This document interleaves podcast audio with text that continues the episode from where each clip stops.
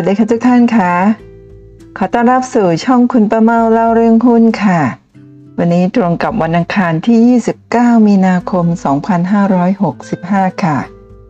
นักเทรดหนุ่มปั้นพอร์ตหุ้นจาก 400,000 สู่ 5,000 ล้านวันนี้คุณป้าเมามีเรื่องราวของนักเทรดหนุ่มผู้นี้ค่ะเป็นเรื่องราวที่น่าสนใจมากๆเลยเดี๋ยวมาฟังกันค่ะว่าเรื่องราวของเขาจะเป็นอย่างไรค่ะคุณป้าเมาพบบทความนี้นะคะโอเทคาวาทาคาชิเทรดเดอร์หุ้นที่ทำเงินจาก 400,000 เป็น 5,000 ล้านบาทในวัย29 ปีนะเป็นบทความในเว็บไซต์ wikifs นะที่ตีพิมพ์ไปเมื่อวันที่10สิงหาคม2021เมื่อปีที่แล้วนั่นเองนะฮะบทคัดย่อบอกว่าโทเคกาวะทาคาชิคือนักลงทุนรายย่อยที่ประสบความสำเร็จแบบสุดๆเมื่ออายุ29ปีเท่านั้นเขาใช้เวลา8ปีปั้นพอร์ตของเขาให้มีมูลค่าสูงถึง 19,000 ล้านเยนหรือประมาณ 5,700 ล้านบาทนั่นเองนะคะมาถึงตรงนี้ท่านก็ทราบไปแล้วนะคะว่าเทรดเดอร์หนุ่มคนนี้เป็นชาวญี่ปุ่นนั่นเองค่ะโอตาคุพันล้านปั้นพอร์ตหุ้นจาก 400,000 เป็น 5,000 ล้านใน 8 ปีค่ะ BNF และ J-Com โอโตคุนะโอเทคาวะทาคาชิคือนักลงทุนรายย่อยที่ประสบความสำเร็จแบบสุดๆเมื่ออายุ29ปีเท่านั้นเขาใช้เวลา8ปีปั้นพอร์ตของเขาให้มีมูลค่าสูงถึง 19,000 ล้านเยนหรือประมาณ 5,700 ล้านบาทโคเทคาวะทาคาชิมีชื่อเรียกอีก2ชื่อคือ BNF และ J-Com โอโตโคะนาย J-Com นั่นเองนะ BNF เป็นชื่อที่เขาใช้เรียกตัวเอง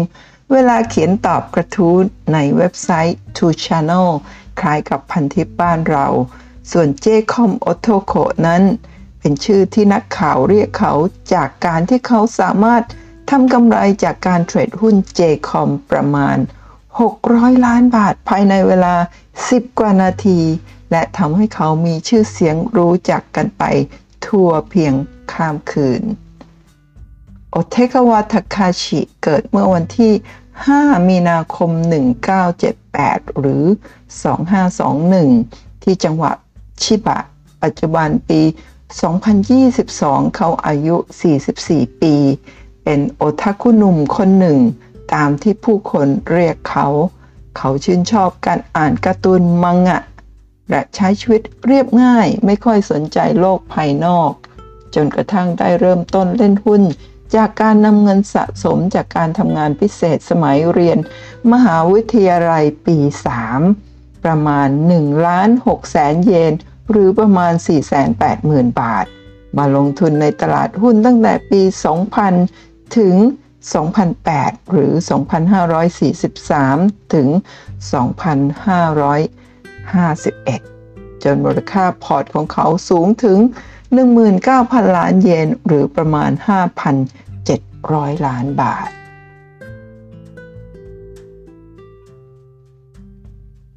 สำหรับเหตุการณ์ที่ทำให้ชื่อเสียงของ BNFเป็นที่รู้จักแค่เพียงชั่วข้ามคืนนั้นเกิดขึ้นในวันที่8ธันวาคม2005หรือ2548หลังจากผู้รับผิดชอบการซื้อขายหุ้นของมิซูโฮะ Securities ได้ออกคำสั่งขายหุ้นของบริษัท J-Com ผิดพลาดจาก 610,000 เยนต่อหุ้นเป็น1เยนต่อ 610,000 หุ้นจนทำให้เขาทำกำไรจากเหตุการณ์ครั้งนั้นได้ทันทีกว่า600ล้านบาทภายในเวลา10กว่านาทีจนเป็นที่มาของฉายาใหม่ของเขาที่ว่า J-Com โอโตโคะการเติบโตของทรัพย์สินของ BNF หรือโทเคคาวะทาคาชิเป็นไปอย่างต่อเนื่องทวีคูณทุกๆปี ซึ่งในปี2008หรือพ.ศ. 2551ยอดก็มาจบที่ 5,700 ล้านบาทปี2000หรือ2543เริ่มต้นที่ 1,640,000 เยนปลายปี2000ก็เพิ่มขึ้นเป็น 2,800,000 เยนปี2001เพิ่มเป็น61ล้านเยนปี2002เพิ่มเป็น96ล้านเยนปี2003 2,700 ล้านเยนปี2004 1,150 ล้านเยนปี20058,000 ล้านเยนปี2006 15,700 ล้านเยนปี2007 18,500 ล้านเยนปี2008หรือปี2551นะคะเพิ่มเป็น 19,000 ล้านเยนหรือคิดเป็นเงินไทยประมาณ 5,700 ล้านบาทนั่นเองค่ะสไตล์การลงทุนของเขานั้นเป็นการเทรดแบบสวิงเทรดเขาเล่าให้ฟังว่าสิ่งที่สำคัญที่สุดคือความเคยชินที่เกิดจากประสาทสัมผัสและการมองภาพรวมโดยทั่วไปให้ทะลุโปร่งทั้งนี้การลงทุนของเขาจะเป็นแบบเดย์เทรดซื้อขายระยะสั้น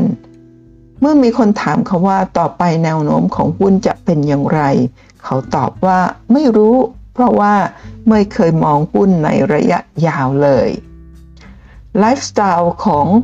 โทเคคาวะทาคาชินั้นนอกเหนือจากการซื้อบ้านหรูรถหรูให้กับพ่อแม่เขาและซื้อคอนโดหรูกลางกรุงโตเกียวเพื่อสำหรับเทรดหุ้นให้ตนเองแล้วเขาไม่ได้ใช้จ่ายหรูหราอะไรเลยและมักจะเก็บตัวอยู่ในห้องคนเดียวอ่านการ์ตูนเล่นเน็ตโดยไม่สูงสิงกับใครเขาเล่าให้ฟังว่าเพื่อที่จะสามารถรวบรวมสมาธิในการเทรดหุ้นได้เต็มที่ดังนั้นมื้อกลางวันของเขาจะกินเพียงแต่บะหมี่กึ่งสำเร็จรูปเท่านั้นเพราะว่าจะไม่อิ่มเกินไปซึ่งนอกนั้นก็ไม่ได้ซื้อหาอะไรฟุ่มเฟือยโดยเหตุผลง่ายๆที่ว่าไม่ได้อยากได้อะไรนี่คือชีวิตเรียบง่ายของเศรษฐีหนุ่มที่มีไลฟ์สไตล์ค่อนข้างแตกต่างจากนักลงทุนที่เราเคยคิดภาพไว้โลกการลงทุนมันไร้เส้นขีดว่าคนที่ประสบความสำเร็จควรเป็นคนอย่างไรดังนั้นไม่ว่าใครก็เป็นนักลงทุนที่ประสบความสำเร็จตามแนวทางของตัวเองได้และคนนั้นอาจจะเป็นคุณและนั่นก็คือเรื่องราวทั้งหมดของโคเทคาวะทาคาชิเทรดเดอร์หุ้นที่ทำเงินจาก 400,000 เป็น 5,000 ล้านบาทในวัย 29 ปีจากเว็บไซต์ wikifs ตีพิมพ์เมื่อวันที่ 10 สิงหาคม 2021 นั่นเองค่ะและคุณป้าเมาก็ได้ไปทำการบ้านเพิ่มนะคะไปเจอคลิป YouTube อันหนึ่งนะคะชื่อเรื่องว่า BNF ก็คือชื่อนามแฝงของนักเทรดเดอร์หนุ่มท่านนี้นะคะ BNF Trader Workstation ก็คือที่ทำงานของ BNF นั่นเองนะคะห้องทำงานของเขาเป็นอย่างไรเดี๋ยวตามมาดูกันค่ะข้อมูลที่ใช้ในการเทรดหุ้นของโอเทคาวะทาคาชิหรือ BNFนั้นบนโต๊ะทำงานของเขามีจอคอมพิวเตอร์6จอเดี๋ยวมาดูกันค่ะว่าคอมพิวเตอร์6จอของ BNF ประกอบด้วยข้อมูลอะไรบ้างในแต่ละจอค่ะนี่คือห้องทำงานนะคะบนโต๊ะของ BNF ที่ประกอบด้วยจอคอมพิวเตอร์6จอนะดูแบบเรียบง่ายมากไม่ได้หรูหราเหมือนกับห้องทำงานของนักเทรดหุ้นหลายๆคนนะเซียนหุ้นหลายๆคนซึ่งอาจจะมีโต๊ะทำงานจอหุ้นที่ดูแบบไฮโซแล้วก็หรูหรามากแต่ของ BNF ท่านนี้นักเทรดหุ้นท่านนี้นะคะเรียบง่ายมากหรืออาจจะเป็นไปได้ว่าโต๊ะทำงานหรือว่าจ จอคอมพิวเตอร์ต่างๆนี่เกิดขึ้นในตั้งแต่สมัยปี2008ที่เขามีการให้สัมภาษณ์ต่างๆก็มีความเป็นไปได้ปัจจุบันเนี่ย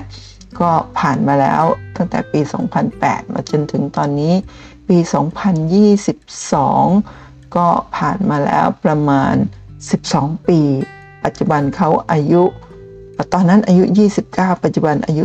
44นะคะก็ความมั่งคั่งก็อาจจะเพิ่มสูงกว่านี้ก็มีความเป็นไปได้ว่าห้องทำงานของเขาก็แล้วก็รวมทั้งจอคอมพิวเตอร์ต่างๆปัจจุบันก็อาจจะทันสมัยแล้วก็หรูหรากว่านี้ก็มีความเป็นไปได้ค่ะมาดูจอเทรดหุ้นจอที่1นะคะของ BNF จอนี้ไว้เพื่อดูข้อมูล Volume Ranking นะคะหรือว่าบ้านเราเรียกว่าหุ้นที่มี Volume เข้าเยอะๆนั่นเองค่ะนี่ค่ะเป็นจอที่1ของ BNF นะคะ Volume Ranking นั่นเองค่ะโดยที่ BNF นะคะในจอนี้เนี่ยเขาจะใช้เปิดเว็บไซต์ของ Yahoo Finance Japan นะคะเพื่อดูการเคลื่อนไหวของราคาหุ้นต่างๆหุ้นที่เป็น most active stocks นะคะ most active ในเรื่องของ volume แล้วก็ดูว่า volume ตัวไหนที่เพิ่มสูงขึ้นเขาก็จะเข้าไปดูเป็นพิเศษนั่นเองนะคะเพื่อที่จะดูว่าหุ้นต่างๆที่มี volume เข้านั้นเนี่ยมีการเคลื่อนไหวราคาเป็นอย่างไรบ้างนะมีการperformance เป็นอย่างไรแล้วก็มีอะไรที่เป็นตัวขับเคลื่อนหุ้นตัวนั้นราคาหุ้นต่างๆเหล่านั้นนั่นเองนะคะแล้วก็ดูว่าการเคลื่อนไหวของราคาเป็นไปอย่างเข้มแข็งหรืออ่อนแออย่างไรนั่นเองค่ะแล้วก็ถ้า BNF พบว่าหุ้นตัวไหนที่มีการวอลลุ่มเข้าแบบนี้นะวอลลุ่มเข้าพร้อมกับราคาขึ้นจากที่เป็นไซด์เวย์มานานราคาขึ้นเขาก็เชื่อมั่นว่าหุ้นตัวนี้มีโอกาสที่จะเป็นเทรนด์ขาขึ้นได้ก็จะรีบเข้าไปซื้อโดยที่ถ้าหุ้นตัวไหนนะคะเขาดูว่าเป็นขาลงมาอย่างยาวนานแล้วก็เริ่มที่จะมีวอลลุ่มเข้าพร้อมกับแท่งเทียนสีเขียวนะคะก็เขาก็เชื่อว่านั่นจะเป็นจุดซื้อที่ดีเขาก็จะเข้าซื้อทันทีนั่นเองค่ะแล้วก็หลังจากที่ตลาดหุ้นนิเคอิปิดนะคะ BNF ก็จะเข้าไปดูเว็บไซต์ของ Yahoo Finance UK เพื่อจะดูข่าวคราวแล้วก็ความเคลื่อนไหวของตลาดหุ้นในอังกฤษนะคะว่าเป็นอย่างไรบ้างซึ่งการเคลื่อนไหวราคาข่าวสารต่างๆเนี่ยก็มีผลที่จะทำให้ตลาดหุ้นของญี่ปุ่นในวันรุ่งขึ้นขึ้นหรือลงได้จากการดูเว็บไซต์ Yahoo Finance UK นั่นเองค่ะมาดูจอเทรดหุ้นจอที่2ของ BNF กันนะคะว่าจอที่2เนี่ยเขาไว้ใช้เพื่อดูข้อมูลของ Technical Chart หรือกราฟเทคนิคนั่นเองค่ะนี่คือเป็นจอที่2ซึ่งใช้ดูกราฟเทคนิคนั่นเองนะคะซึ่งจะเป็นจอที่เขาใช้ดูหุ้นทั้งหมดที่อยู่ใน watch list ของเขาแล้วก็เข้าไปเปิดกราฟหุ้นของแต่ละตัวเลยค่ะว่ากราฟเทคนิคนี่เป็นอย่างไรบ้างถ้าตัวไหนเนี่ยมีการเคลื่อนไหวในเชิงบวกเขาก็จะใช้ indicators ที่ชื่อว่า MACD หรือ MACD นะเป็นสัญญาณเทคนิคในการเข้าไปดูเพื่อที่จะดูสัญญาณแล้วก็ตัวไหนที่มีสัญญาณ MACD ตัดขึ้นเขาก็จะไม่รีรอที่จะเข้าไปซื้อหุ้นตัวนั้นนั่นเองค่ะแล้วก็เช่นกันค่ะหลังจากที่ตลาดปิดนะนอกจากที่จะดู Yahoo Finance ของ UK แล้วเขาก็จะไปดู Yahoo Finance ของฝรั่งเศสด้วยเช่นกันเพื่อที่จะเข้าไปดูข่าวสารแล้วก็การเคลื่อนไหวของตลาดหุ้นฝรั่งเศสรวมถึงตลาดหุ้นของอเมริกาด้วยนะทั้งทางยุโรปแล้วก็อเมริกาเพื่อที่เชื่อว่าจะส่งผลต่อตลาดหุ้นญี่ปุ่นในวันรุ่งขึ้น นั่นเองค่ะทีนี้มาดูจอเทรดหุ้นจอที่3ของ BNF นะครับจอที่3นี้เขาไว้เพื่อดูข้อมูลฟิวเจอร์สหรือสัญญาซื้อขายล่วงหน้าต่างๆนะคะ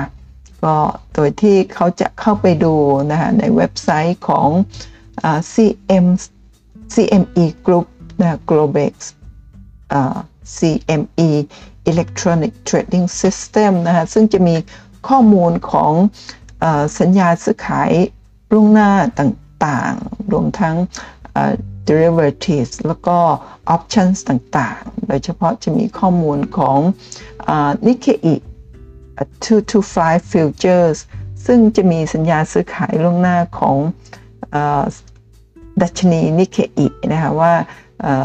ขึ้นหรือลงซึ่งจะมีผลต่อการต่อดัชนีตลาดหุ้นในวันรุ่งขึ้นนะคะถ้าสัญญาซื้อขายล่วงหน้าเนี่ยพุ่งขึ้นแน่นอนโอกาสที่ตลาดหุ้นญี่ปุ่นในวันรุ่งขึ้นมีโอกาสขึ้นแต่ถ้าสัญญาซื้อขายล่วงหน้าลงตลาดหุ้นญี่ปุ่นในวันรุ่งขึ้นก็มีโอกาสลงขณะเดียวกันเขาก็จะไปดู S&P 500 Futures ซึ่งจะเป็นตลาดล่วงหน้าของหุ้นอเมริกาซึ่งเป็นตลาดหลักตลาดทางด้านการเงินของอเมริกานั่นเองซึ่งถ้าสัญญาซื้อขายล่วงหน้าขึ้นแนวโน้มของตลาดญี่ปุ่นในวันรุ่งขึ้นก็มีโอกาสขึ้นแล้วก็ถ้าลงก็แนวโน้มมีโอกาสลงขณะเดียวกันเขาก็จะไปดูนะคะ Japanese Yen Futures ก็จะไปดูเงินเยนนะสัญญาซื้อขายล่วงหน้าของเงินเยนว่าเป็นอย่างไรถ้าสัญญาซื้อขายล่วงหน้าเนี่ยเพิ่มสูงขึ้นนะคะก็นั่นแสดงว่าโอกาสที่ตลาดหุ้นญี่ปุ่นในวันรุ่งขึ้นมีโอกาสลงนั่นเองนะคะเพราะว่าถ้าค่าเงินขึ้นสูงเนี่ยตลาดก็จะมีโอกาสลงแต่ถ้าค่าเงินเยนต่ำสัญญาซื้อขายล่วงหน้าเนี่ยต่ำตกต่ำลงมานะครับตลาดหุ้นก็มีแนวโน้มที่จะขึ้นสวนทางกับค่าเงินเยนนั่นเองค่ะ BNF เชื่อว่าการลงทุนในหุ้นก็เหมือนการเล่นเกมอย่างหนึ่งนั่นเองนะคะแล้วก็มาดูจอเทรดหุ้นจอที่4นะคะจอนี้เพื่อดูข้อมูล Top Trading Value หรือที่ในบ้านเราเรียกว่า Most Active Value นั่นเองนะหุ้นที่มีการซื้อขายมีมูลค่าซื้อขายเยอะนั่นเองค่ะก็คือจอที่4นั่นเองของ BNF นะคะโดยที่ BNF เขาก็จะดูหุ้นที่มีมูลค่าการซื้อขายเยอะๆนะดู volume ดูมูลค่าการซื้อขายเยอะๆก็ดูตัวไหนที่มีมูลค่าซื้อขายเยอะๆโดดเด่นเขาก็จะเข้าไปเปิดกราฟดูเพื่อที่ดูแนวโน้มกราฟว่าเป็นอย่างไรถ้าพุ่งขึ้นเขาก็จะรีบเข้าไปซื้อเพื่อที่จะเพราะว่าเชื่อว่าโอกาสที่เทรนด์กำลังจะวิ่งขึ้นมีก็จะเข้าไปซื้อนั่นเองนะคะแต่ว่าถ้าหุ้นตัวไหนเนี่ยวอลลุ่มน้อยแล้วก็ราคาไม่เคลื่อนไหวนะคะเขาก็จะตัดทิ้งไปในวันนั้นก็ไม่เข้าไปดูค่ะทีนี้มาดูจอเทรดหุ้นจอที่5ค่ะจอนี้ไว้เพื่อดูข้อมูล Stock Watch List นะคะซึ่งในจอนี้นะเป็นจอที่ BNF ใช้ดูมากที่สุดเพราะว่าจะเป็นจอที่จะมี Watch List 50 ตัวของเขานะคะซึ่งเขาจะหุ้นตัวไหนที่ Volume เข้า Value เยอะนะเขาก็จะเข้ามาอยู่ใน watch list ซึ่งประมาณ50ตัวซึ่งทุกวันเนี่ยเขาก็จะดูจอนี้เยอะมากเป็นพิเศษก็ดูว่าตัวไหนเนี่ยมีโอกาสดีนะคะแล้วก็จะไปเปิดกราฟหุ้นแล้วก็ดูแนวโน้มแล้วก็เข้าไปใช้สัญญาณ MACD หรือ MACD เข้าซื้อหุ้นนั่นเองค่ะต่อมาดูจอเทรดหุ้นจอที่6นะจอนี้ไว้เพื่อดูข้อมูล Stock Market Leaders นะคะก็คือหุ้นที่เป็นผู้นำตลาด ในวันนั้นก็เหมือนกับดูติ๊กเกอร์ที่วิ่งนะว่าตัวไหนที่มีการซื้อขายเยอะมากๆแล้วดูว่าหุ้นตัวไหนซึ่งจะเป็นหุ้นทั้งตลาดที่วิ่งอยู่ในจอนี้นะคะหุ้นตัวไหนที่โดยเฉพาะอุตสาหกรรมไหนที่เป็นตัวนำในวันนั้นเนี่ยยกตัวอย่างเช่นถ้าเขาดูว่าหุ้นในกลุ่มเหล็กนะเป็นผู้นำตลาดในวันนั้นนะคะโดยเฉพาะหุ้นในกลุ่มเหล็กที่เป็นตัวนำเนี่ยมีแรงซื้อเข้ามาแล้วก็มีvalue volume เข้าแบบนี้เขาก็จะมีความมั่นใจว่าหุ้นต่างๆในกลุ่มเหล็กหรือเซกเตอร์ที่เป็นเหล็กทั้งหมดเนี่ยมีโอกาสที่จะวิ่งขึ้นพร้อมๆกันนะเพราะว่าจะมีเงินไหลเข้ามาในหมวดธุรกิจของกลุ่มเหล็กนี้เขาก็จะมีความมั่นใจแล้วก็สามารถเข้าไปซื้อหุ้นในกลุ่มเหล็กได้แทบจะทุกตัวเลยเนื่องจากมีเงินไหลเข้ามานั่นเองนะคะและแน่นอนเขาก็จะไม่พลาดที่จะดูดัชนี Nikkei 225ในตลาดหุ้นญี่ปุ่นนะว่าถ้าวันนั้นตลาดหุ้นมีเซนติเมนต์เชิงบวกตลาดหุ้นบวกขึ้นมาเพราะฉะนั้นหุ้นต่างๆใน watch list ของเขาเนี่ยก็มีโอกาสที่จะขึ้นเขาก็จะไม่ลังเลที่จะเข้าไปเปิดกราฟในหุ้นใน watch list ต่างๆแล้วก็เข้าไปซื้อตามสัญญาณ indicators ที่เป็น MACD ที่เขาใช้นั่นเองนะคะแต่ว่าถ้าตลาดไม่เป็นใจตลาดเป็นขาลงเนี่ยเขาก็อาจจะไม่ได้เข้าไปดูหุ้นตัวไหนเป็นพิเศษก็ในวันนั้นก็อาจจะไม่ได้มีการเทรดหุ้นมากนักนั่นเองค่ะทีนี้มาดูตัวอย่างหุ้นแล้วก็กราฟที่มีสัญญาณซื้อแล้วก็สัญญาณขายที่ทาง BNF ใช้ในการเข้าซื้อแล้วก็ขายหุ้นนั่นเองนะคะในคลิปก็มีการยกตัวอย่างของหุ้น SoftBank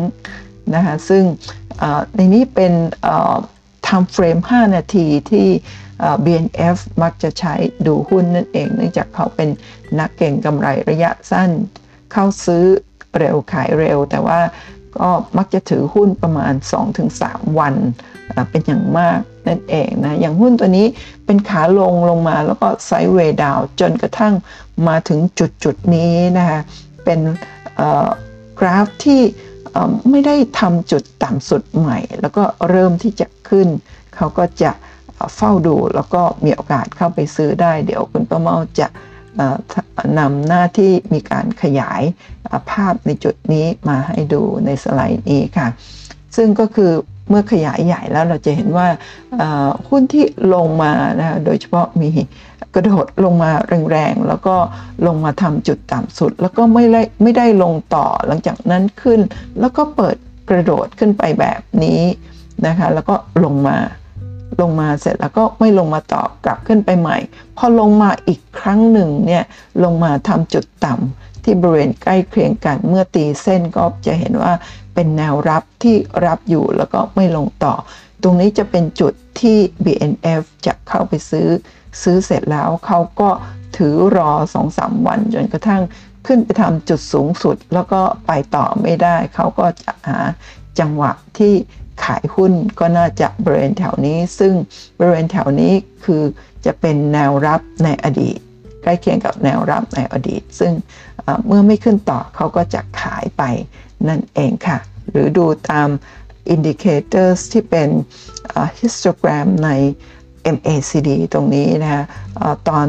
ขึ้นพุ่งขึ้นไปเป็นสีเขียวเพราะเริ่มเป็นสีแดงปุ๊บเขาก็จะขายทิ้งในทันทีนั่นเองค่ะก็คือบริเวณนี้นั่นเองนะคะทีนี้มาดูหุ้นตัวนี้กันนะคะก็ไซด์เวย์อัพนะคะแล้วก็พอมาถึงแท่งนี้เป็นแท่งเขียวใหญ่นะคะปิดที่โซนสูงสุดหรือเป็นการเบรกทำ all time high นะคะก็จะเข้าไปซื้อนะคะพร้อมกับตอนที่หุ้นกระโดดขึ้นไปเขาก็จะเข้าไปซื้อจุดนี้ที่เบรกไฮเสร็จแล้วหรือจะไปเข้าไปซื้อจุดนี้ก็ได้เพื่อที่หวังแล้วก็เชื่อว่าหุ้นจะเป็นขาขึ้น ที่แข็งแรงขึ้นไปได้แต่ว่าถ้าขึ้นไปแล้วไม่ได้ทำจุดสูงสุดใหม่แล้วก็ลงมาตรงนี้ก็จะเป็นจุดที่เขาจะเริ่มขายนั่นเองค่ะสำหรับกราฟของหุ้นตัวนี้นะคะก็เป็น SoftBank เช่นเดียวกันซึ่งเป็นขาลงมาอย่างต่อเนื่องอย่างแรงแล้วก็แท่งแดงสุดนี้เนี่ยช่วงที่ลงเนี่ยจะเป็นช่วงที่มีวอลลุ่มลงเยอะแล้วก็แท่งสีแดงสุดท้ายนี่ก็จะเป็นวอลลุ่มที่พีคก็คือวอลลุ่มเยอะสุดตั้งแต่ลงมาแล้วจากนั้นก็จะเป็นแท่งเขียวที่มีวอลลุ่มด้วยเช่นเดียวกันแล้วก็เปิดกระโดดแบบนี้นะคะก็หรือแท่งนี้ก็จะเป็นแท่งที่จะเป็นจุดซื้อที่ดีสำหรับ BNF นั่นเองถ้าไม่ซื้อจุดนี้ก็จะมาซื้อจุดที่เปิดกระโดดขึ้นไปแล้วก็ซื้อถือ 2-3 วันเพราะนี่เป็น time frame 5 นาทีนะคะ time frame day ประมาณนั้นซึ่งถ้าขึ้นต่อไม่ได้แล้วเขาก็จะขายนั่นเองนะแต่ถ้าซื้อแล้วถือแล้วเขาขึ้นต่อไปอีกเขาก็จะถือจนกว่าจะไม่สามารถขึ้นต่อได้เมื่อมีสัญญาณที่บอกว่าหุ้นจะลงเขาก็จะขายทิ้งทันทีนั่นเองค่ะหุ้นตัวต่อมาหุ้น Nintendo นะก็เป็นขาขึ้นเสร็จแล้วลงมาเมื่อลงมาแล้วทำจุดต่ำสุดแล้วก็ไม่ลงต่อนะคะแล้วก็ขึ้นมาแล้วก็เบรกแนวต้านขึ้นไปก็ตรงนี้จะเป็นจุดที่สำคัญที่เขาจะเข้าไปซื้อแล้วก็รอหุ้นขึ้นไปจนกว่าจะไม่ทำจุดสูงสุดใหม่ก็จะขายทิ้งนั่นเองค่ะทีนี้ Gap and Go ก็คือหุ้นที่เป็นไซด์เวย์มาตลอดหลังจากนั้นก็จะเปิดกระโดดด้วย Gap แบบนี้เนี่ยเขาก็จะเข้าไปซื้อนะคะซื้อเสร็จแล้วก็ถ้าผ่านจุดซึ่งจะเป็นจุดแนวต้านไปได้ก็อาจจะเป็นอีกจุดหนึ่งที่น่าเข้าซื้อแล้วก็ถือนะคะให้ run trend ไปจนกระทั่งไปต่อไม่ได้ก็มีโอกาสที่จะขายทำกำไรนั่นเองค่ะและนั่นก็คือทั้งหมดของเรื่องราวของ BNF นะคะนามแฝงของเทรดเดอร์หนุ่มชาวญี่ปุ่นท่านนี้นะคะซึ่งสร้างความมั่งคั่งจากเงินเพียงไม่กี่แสนบาทนะคะเป็นเพิ่มขึ้นสูงไม่ใช่เพิ่มจาก1ล้านกว่าบาทนะคะเพิ่มขึ้นไปสูงถึง 5,700 ล้านบาทนั่นเองนะก็หวังว่าคลิปนี้จะให้ข้อคิดนะแล้วก็แนวคิดในการลงทุนสำหรับนักลงทุนบ้านเราได้ด้วยนั่นเองนะคะแล้วก็ก่อนจบคุณป้าเม่าขออนุญาตประชาสัมพันธ์ว่าพรุ่งนี้ในวันพุธที่30มีนาคมนะคะ1 ทุ่มตรงท่านที่ลงทะเบียนกันมาแล้วนะคะเรามีนัดกันเรียนสดผ่านซูมนะคะวิเคราะห์หุ้นในดวงใจของท่านตามคำขอค่ะด้วยกราฟแล้วก็สัญญาณทางเทคนิคเหมือนกับที่ BNF หนุ่มท่านนี้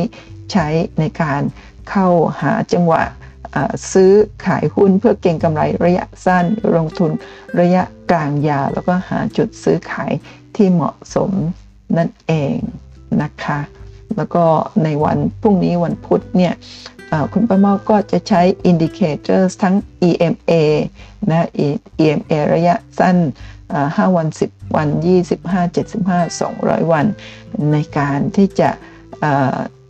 ดูแนวโน้มของราคาหุ้นว่าจุดไหนเหมาะเข้าซื้อหรือขายหรือถือยาวอย่างไรนะคะแล้วก็จะใช้สัญญาณ MACD หรือ MACD เหมือนกับที่นักเทรดหนุ่ม BNF ใช้ด้วยเช่นกันในการวิเคราะห์หุ้นในวันพรุ่งนี้รวมทั้งสัญญาณ Stochastic ในการวิเคราะห์แล้วก็ RSI Volume Analysis เช่นเดียวกับที่ BNFหนุ่มนี้ใช้ทุกประการรวมทั้ง time frame ต่างๆระยะสั้นกลางยาวใช้ trend line นะคะว่าอยู่ในเทรนขาขึ้นขาลงพร้อมที่จะเบรกขึ้นแล้วหรือยังรวมทั้งใช้แนวรับแนวต้านในการวิเคราะห์หุ้นแล้วก็พิเศษคือใช้ Fibonacci ในการดูเทรนของหุ้นว่าเป็นขาขึ้นแล้วก็เวลาที่เขากลับลงมาเนี่ย ลงมายังอยู่ในเทรนที่แข็งแรงหรืออ่อนแอหรือไม่อย่างไรนั่นเองนะคะแล้วก็พรุ่งนี้วันพุธที่30นะคะก็เป็นการวิเคราะห์หุ้นตามคำขอวิเคราะห์หุ้นในดวงใจของทุกท่านเป็นวันสุดท้ายของเดือนมีนาคมนี้แล้วแล้วก็ในเดือนเมษายนก็มีตารางใหม่นะคะก็หลังจากวันพุธนี้แล้วก็วันเสาร์วันอาทิตย์ที่จะถึงเนี่ยวันเสาร์ที่2 เมษายนคุณประเมาก็จะมีการสอนเรื่องของการใช้โปรแกรมสตรีมมิ่งที่เป็นมากกว่าการส่งคำสั่งซื้อขายนะใช้อย่างไรให้ประโยชน์สูงสุดกับท่านแล้วก็วันอาทิตย์ก็ต่อเนื่องก็เป็นการจับมือเปิดกราฟนะสำหรับมือใหม่นะเพื่อเปิดกราฟใช้กราฟให้เป็นก็สามารถเห็นช่องทางรวยได้นะคะก็ตรงนั้นก็เป็นหัวข้อต่างๆสำหรับเดือนเมษายนตลอดทั้งเดือนนะทุกครั้งที่ท่านลงทะเบียนกันเข้ามานะคะคุณประเมาก็จะจัดสรรเงิน999 บาทบริจาคให้กับองค์กรการกุศลแล้วก็ล่าสุดเมื่อวันอาทิตย์ที่27 มีนาคมที่ผ่านมานะคะคุณประเมาก็บริจาค999 บาทให้กับมูลนิธิบ้านนกขมิ้นนะคะในบันทึกในสลิปเขียนไว้ว่าร่วมเลี้ยงข้าวน้องนะคะโดยคุณประเมาและผู้เข้าเรียน MAI ซึ่งเมื่อวันอาทิตย์ที่ผ่านมาคุณประเมาก็นำเรื่องของหุ้นในตลาด MAI หุ้นขนาดเล็กที่มีโอกาสโตเร็วโตเป็นเด้งๆนะแต่ว่าก็มีโอกาสที่จะเป็น high risk high return นะคะถ้าเราไม่ศึกษาให้ดีก็มีโอกาสสร้างความเสียหายได้ด้วยเช่นกันก็เรียนมาแล้วในวันอาทิตย์ที่ผ่านมาค่ะแล้วก็ทั้ง35 ครั้งที่คุณประเมามีการจัดไลฟ์สดผ่านซูมนะเรียนเรื่องของไม่ว่าจะเป็นเรื่องของงบการเงินแล้วก็กราฟหุ้นแล้วก็เรื่องราวต่างๆที่น่าสนใจเกี่ยวกับการลงทุนในตลาดหุ้นนะคะ35 ครั้งทุกครั้งก็บริจาค999 บาทรวมบริจาคแล้วทั้งสิ้นเป็นเงิน 34,965 บาทนะคะก็ขออนุโมทนาสาธุกับผู้เข้าเรียนทุกๆท่านที่ร่วมบริจาคกับคุณประเมาในทุกๆครั้งที่ผ่านมาขอให้ทุกท่านมีความสุขความเจริญนะมีความก้าวหน้าในหน้าที่การงานมีสุขภาพกายใจที่แข็งแรงมีสุขภาพพอร์ตหุ้นที่เติบโตนะเป็นเด้งๆเฮงๆรวยๆกันทุกๆท่านนะคะแล้วก็นอกจากการลงทะเบียนที่มีการต้องจ่ายค่าลงทะเบียนแล้วนะคุณประเมาก็จะมีการจัดให้ลงทะเบียนฟรีนะคะเรียนกราฟเทคนิคขั้นพื้นฐานนะคะในวันที่5 พฤษภาคม2565เรียนสดผ่านซูมนะคะท่านสามารถสมัครเป็นเพื่อนใน Line Official กับคุณประเมาได้เพิ่มเพื่อนด้วยการพิมพ์นะคะมีเครื่องหมายแอดไซน์ด้วยนะคะคุณประเมาเป็นภาษาอังกฤษเมื่อเป็นเพื่อนกับคุณประเมาแล้วนะคะก็สามารถพิมพ์ข้อความเข้าหาคุณประเมาใน LINE ได้โดยการพิมพ์คำว่าเรียนกราฟฟรีก็จะได้ข้อมูลเกี่ยวกับการลงทะเบียนเรียนกราฟฟรีหรือพิมพ์คำว่า APR ก็จะได้ตารางเรียนสำหรับเดือนเมษายนทั้งเดือนพิมพ์คำว่า Package ก็จะได้รายละเอียดการราคาเหมาจ่ายนั่นเองนะพิมพ์คำว่าอัปเดตทุกครั้งก็จะได้รับข้อมูลล่าสุดหรือคิดอะไรไม่ได้คิดอะไรไม่ออกว่าจะพิมพ์อะไรพิมพ์อัปเดตทุกครั้งได้ค่ะก็จะได้ข้อมูลล่าสุดนะคะก็ทุกครั้งท่านสามารถพิมพ์ที่ไฮไลท์สีแดงพิมพ์แค่เฉพาะข้อความนี้เท่านั้นนะไม่ต้องพิมพ์ข้อความอื่นไม่ต้องพิมพ์คำว่าค่ะหรือครับไม่ต้องพิมพ์คำว่าขอรายละเอียดอะไรต่างเพราะว่าถ้ามีคำอื่นเพิ่มติดเข้ามาเนี่ยระบบจะไม่ทำงานระบบอัตโนมัติจะไม่ทำงานก็พิมพ์เฉพาะคำที่ไฮไลท์สีแดงพิมพ์ทีละข้อความพิมพ์คำละข้อความละครั้งแล้วก็ส่งมาพอได้รับข้อมูลแล้วก็พิมพ์ข้อความต่อไปได้นั่นเองค่ะก่อนจบคุณประเมาขออนุญาตประชาสัมพันธ์ว่าตอนนี้คุณประเมามีช่อง YouTube อีกช่องหนึ่งชื่อ คุณป้าเมาเล่าธรรมะและชีวิตตอนนี้มีคลิปทั้งหมด5คลิปนะคะก็คือและแล้วก็เหลือมึงกับกูไม่มีคำว่าบังเอิญในชีวิต50ข้อคิดชีวิตเป็นสุขแล้วก็การให้อภัยหรือ forgiveness คืนความสุขให้ทุกครอบครัวแล้วก็คลิปล่าสุดคือกรรมเก่าแก้ไขไม่ได้นั่นเองค่ะขอบคุณทุกท่านสำหรับการกดติดตามกด subscribe ไลค์แชร์ช่องคุณป้าเมาเล่าธรรมะและชีวิตและช่องคุณป้าเมาเล่าเรื่องหุ้นค่ะก่อนจบอีกครั้งหนึ่งขออนุญาตประชาสัมพันธ์ประตูรีโมทเปิดด้วยมือถือจากที่ไหนก็ได้นะคะราคาเริ่มต้น 15,900 บาทตอนนี้มีฟรีเซ็นเซอร์กันหนีบและอุปกรณ์ต่อ Wi-Fi เปิดประตูจากมือถือได้นะคะมีบริการผ่อน 0% 3 เดือนมีประกันคอยมอเตอร์ 4 ปีแล้วก็ประกันแผงวงจรและอุปกรณ์ 1 ปีค่ะท่านสามารถหารายละเอียดเพิ่มเติมได้ที่ Facebook Fanpage Blockboy ค่ะหรือท่านจะสมัครเข้ามาเป็นเพื่อนใน LINE กับ Blockboy ด้วยการพิมพ์เครื่องหมาย @blockboy Thailand นะคะเป็น LINE Official ของ Blockboy ได้เป็นเพื่อนกันก็สามารถส่งข้อความถามข้อมูลรายละเอียดการบริการต่างๆของ Blockboy ได้ค่ะขอบคุณทุกท่านอีกครั้งหนึ่งนะคะสำหรับท่านที่ลงทะเบียน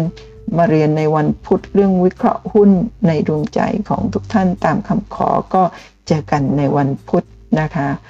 สำหรับท่านที่ติดตามช่อง YouTube ของคุณป้าเมาก็พบกันในคลิปหน้าค่ะขอให้ทุกท่านโชคดีในการลงทุนนะคะสวัสดีค่ะ